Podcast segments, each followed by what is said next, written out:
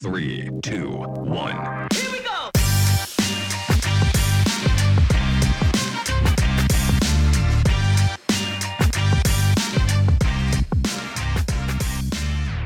Hey, everybody, welcome to System and Soul. Chris White and Benj Miller coming at you today.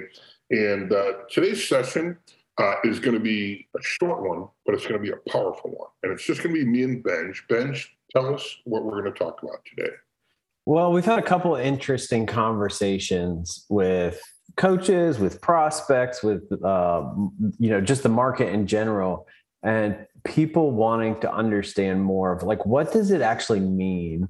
What does it look like to infuse and to prioritize the soul of your organization, the soul of your business?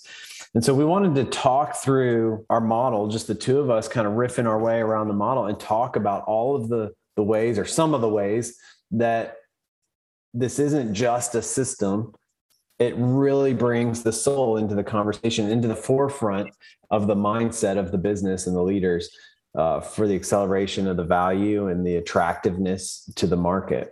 So let's start there. Let's start with like what is soul to us? You know soul the the main ingredients are the the culture the identity and the people right? Culture, the, the environment that we build, all the things that we do, what we're known for, the identity, that's really who we are as an organization and the pieces that make up that. We have a lot of filtering tools for how we make decisions based on who we know ourselves to be. And then our people. And, and we'll save that one for last as we go through the model. But people are everything in the business, and you can't have identity, you can't have culture without people. You can't actualize any of this. So in the model, let's start with design, Chris. The design design's the most interesting one because you you read you know what we're about in design and you say structure processes and, and bets which we've talked about what those are before so we won't go into that but it, that feels like a hundred percent system and you say well maybe it is but how can you have a great culture how can you have an amazing soul to your business if those any of those three things are in chaos. Yeah. Yeah. Well you know when we when we start with a client um, on the system and soul implementation and you know day one we jump right in we roll our sleeves up and we go to work.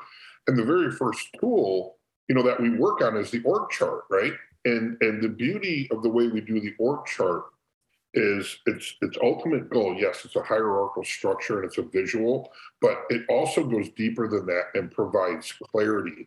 And so, how you know how can you how can you build a healthy culture if your people you know are clear on you know their own role in the company or maybe a part of a team um, or even you know connected you know to the corporate vision you know right when you read when you read um, uh, culture code, you know, the first thing Daniel talks about what employees want and need is that psychological safety.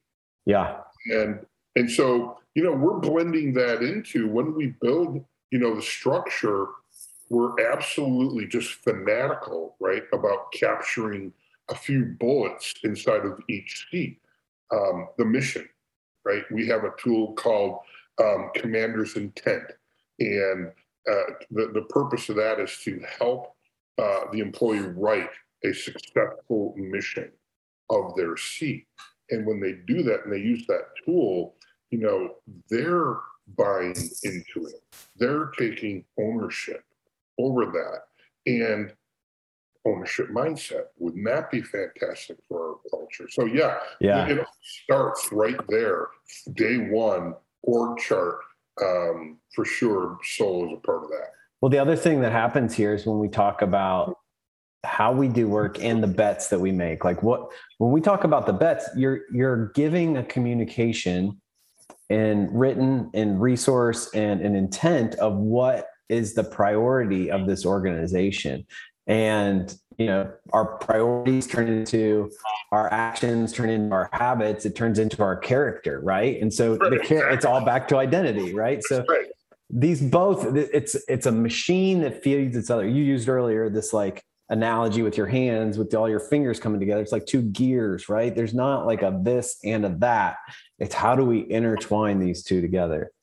Yeah that's exactly it All right, so we go to cadence, right? The next element in the model, and and the cadence gives clarity on how we move as an organization, our objectives, which are our quarterly bets, our quarterly objectives, healthy fit, which is really maybe the most dignifying thing in the whole model, is how do we have those conversations with a cadence so we know that they're going to happen they don't get forgotten they're prioritized with the people that we work for and the people that work for us and it's not just a performance review. It's like a chris how are you doing brother? Like what's going on in your life? What do i need to know? Where are you stuck? You know just those good questions that create that healthy connection.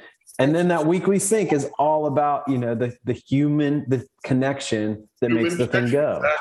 we we've had scott mann on the podcast you know several times and and you know scott is uh, a, a Green Beret, and we've worked a lot with him. And he talks a lot about bridging trust gaps. And the best way to do that is to have a cadence baked in so that you're having a two-way conversation like the manager managee relationship yeah you know it, it's just like you said it's like have that tap on the shoulder and just say, hey, you know, what are you working on? How can I help you?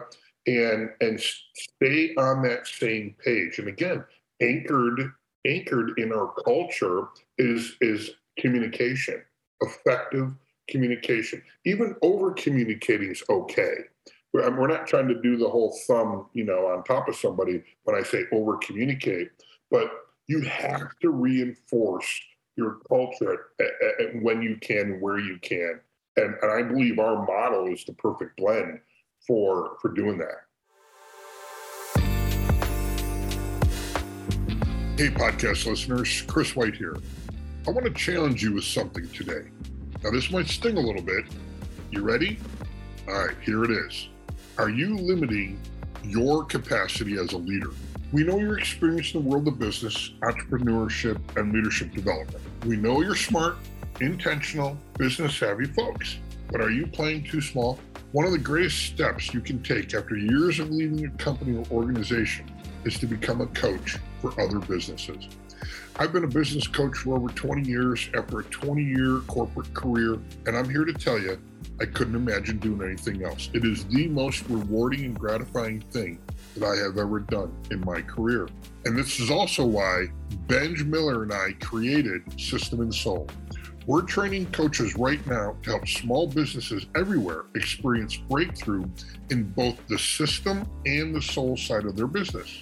If you're ready to expand your capacity and create impact like never before, then let's go. Get on my calendar, let's book a call, and I'm happy to introduce you to System and Soul. For more information, visit systemandsoul.com forward slash coach and set up your phone call today. So I'm glad you brought up trust gaps because it leads us right to our next element when we talk about our scoreboard because the numbers don't lie, right? It, it takes out the narrative, it takes out and just answers the question, are we winning?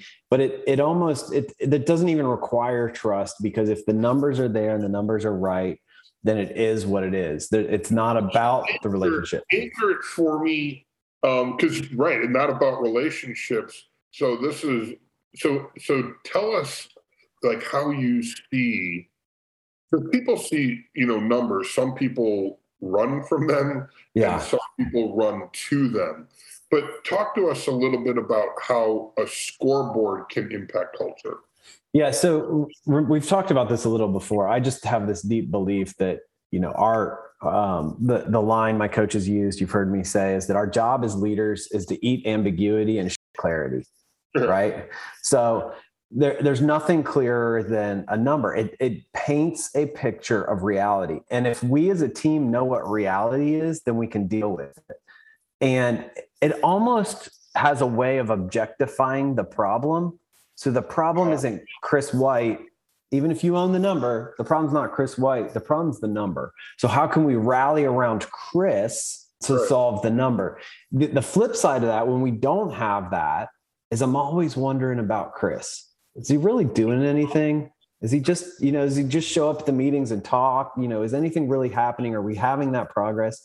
If I can take out that doubt, then I come into the room with that safety and trust that we're talking about, and we can have real conversations. It just eliminates the doubt and the fear from the room. Yeah, and and you know what else it does? It builds trust. Yeah, yeah. Builds trust, and and that's the that's the foundation. I'm sure most of our listeners are familiar with Patrick Lencioni and the five dysfunctions, right? And that bottom foundational piece of his pyramid is trust. And and I believe the scorecard helps build trust because, like you said, the data doesn't lie. And it's reality, and that's what we deal with. This is the scoreboard is how we really manage the business. And and the beautiful thing about it is yes, there can be emotions around the numbers, but the numbers are what they are, folks. And and as an owner, uh, you know, or an employee, I'm sharing this with everybody. This is our reality. And you know, not too long ago, that wasn't the case. I mean, I think back about my dad, God bless him, but you know, you didn't you didn't see any numbers. Yeah. And so there's this huge shift now where you know our clients are celebrating scoreboards.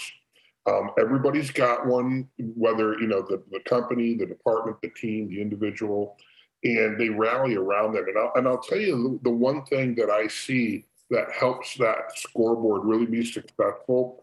Um, you know, people can be a little shy around numbers, right? And I'm I can be one of those people. I've shared before that I I'm not good with numbers, um, but when you get into the scorecard, um, it's nice to have like you know however many numbers you have 20 or less numbers and just have a description for every one of them. So that everybody truly understands the, the meaning behind the number. And then every time you come into your weekly syncs it's just no emotion man. This is reality. Yep. This is where we're at and we're gonna i like i really like what you said because it's not about the person. Yes somebody owns it and they got to drive it but when we get into our meetings we're and your numbers off i'm not pointing at you. I'm saying how can we help you brother? Right, right. rally around you. Now think about that impact culturally.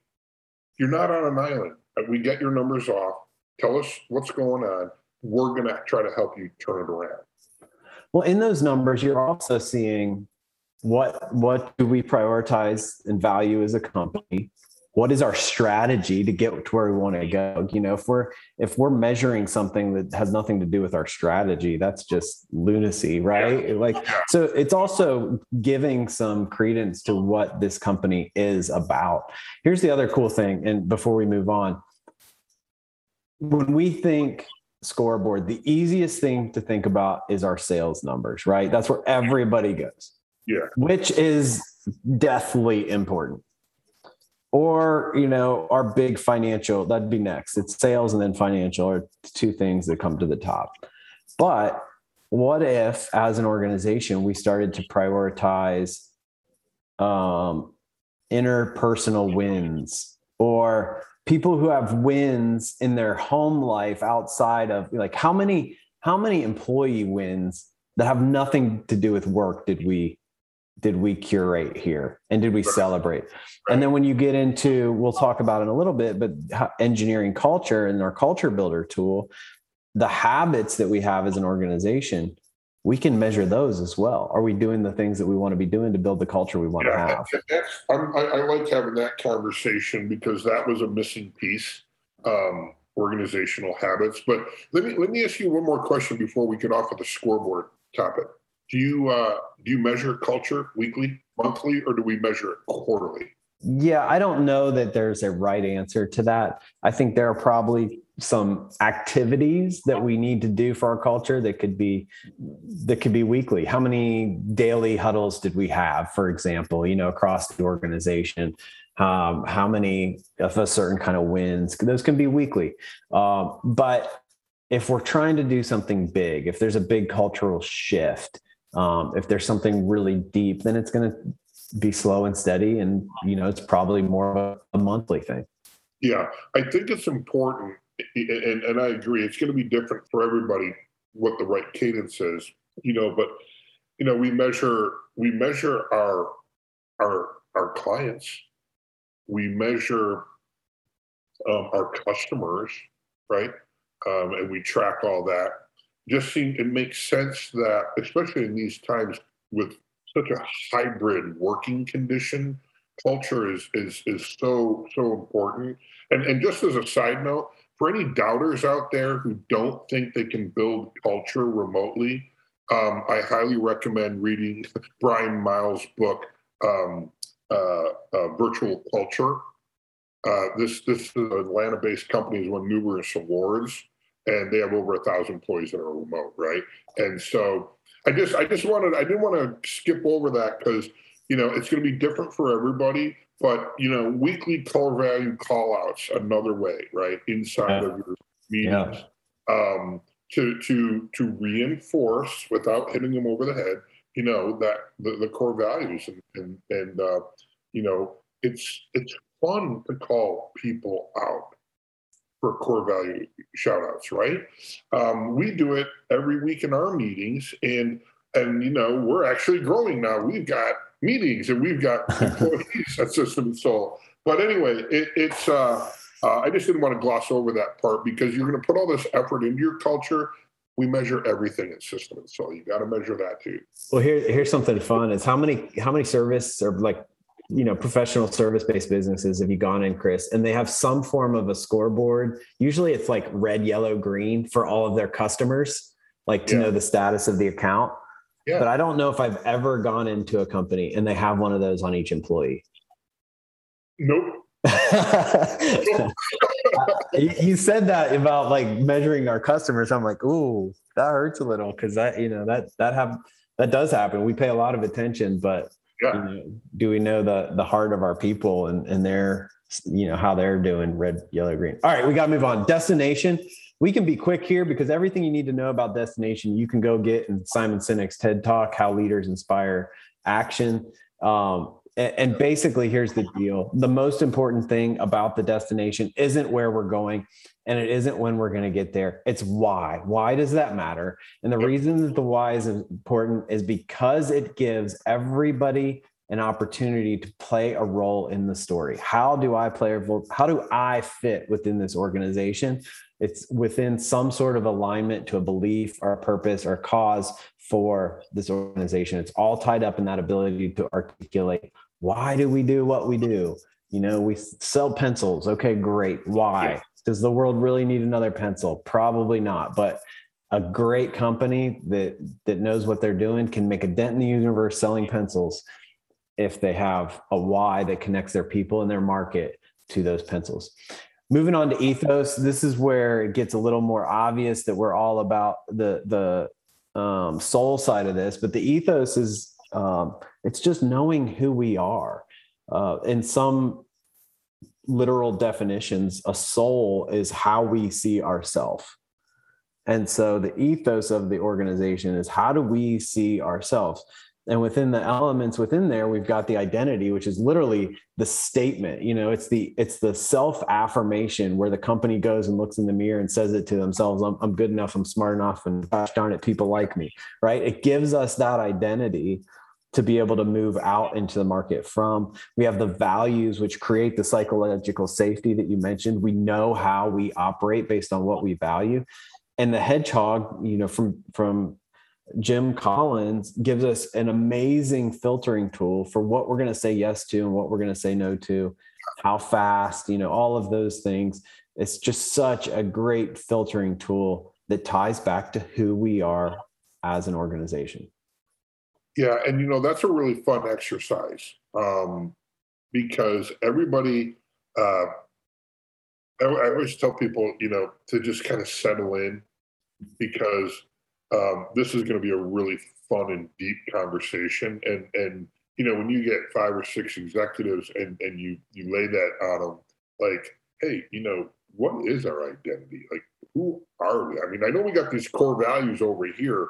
That's great, but what is our identity? You know, internally and externally, like forward facing. What's our identity? You know, to the world, and it's such a great conversation and and when you get on the other side of that conversation, I mean, nine out of 10 times they come up with this really simple but specific statement that, that captures it. Yeah. Like, you, you sit back and you're like, whoa, that was powerful. Yeah.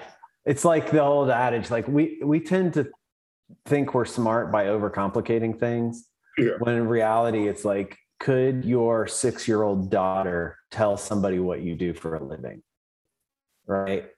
And like who who does who does daddy work for? Right. Like could they Yeah. could they be do a sales pitch for you? And if they can't, maybe it's still a little too too complex.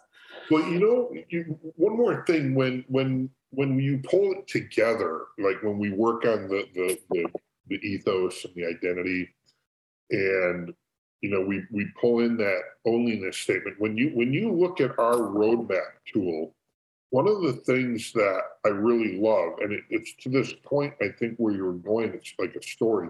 When when you look at the roadmap and you can combine your onlyness statement with your BHAG and your why, and you fill those in very simple statements, right?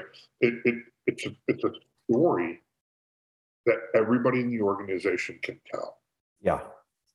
Yeah. and and it's clean, it's simple, it, it's not massive, um, but so my point is that part of the roadmap is what it anchors it for everybody.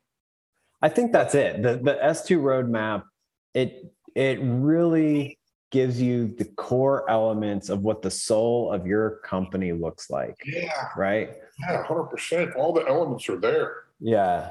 All right. So last one, the sixth element in the model is people. We want the right humans growing and healthy. It starts with culture. We've talked about our, our culture builder that we start with. It's so simple, right? We already have our values. We've gone through that. We need to determine what are the attributes we want to be true of our culture. And if that's true, we have a simple math problem to fi- fill in then. Uh, our, our values are the, the individuals have, plus now we need to figure out what are going to be our organizational habits that if we do these things, if we prioritize these things, if we resource these things, if we stick to these things, they become habit, it'll make these attributes of our culture true. We have problem solving. You know, we have our, our methodology for defining the opportunities that, are there, the obstacles are there, defining them well, and then aligning them to the S2 roadmap, taking that that conversation at hand saying, hey, we already have a map for a lot of things. Does this Right. fit on the map? What in the map informs this? Creates a filtering tool. That's the first step to great problem solving. And then being able to to get, you know, have a conversation that moves it to a solve, not just around in circles, get to that action. What are we going to do with this? And then last but not least is leadership. How are we investing in ourselves to be the best leader we can be so that we can bring all of ourselves to give to other people, build them up, lift them up. And really, we talked about this over and over, but the the leadership to us is 80% you know be able to lead yourself really well a leader simply somebody that other people want to follow Yeah, and if we can be somebody that's worth following um, then then that's it right? We can't manufacture that. there's not a tool for that. It takes long inward uh, work. We can do some things that make us better leaders but at the end of the day we're still showing up with us. And the people are ultimately you know it's like these little souls that all build up to create the soul of your organization. Yeah, and you know, you made me think of um, in Daniel in Coyle's book, Culture Code. He says culture is not something you are; it's something you do. And I like what you said because all the little souls running around the organization. That's everybody. Like we know it starts with leadership, and yes, we we we um, you know they set the tone, they set the pace as they go, so go the rest, right?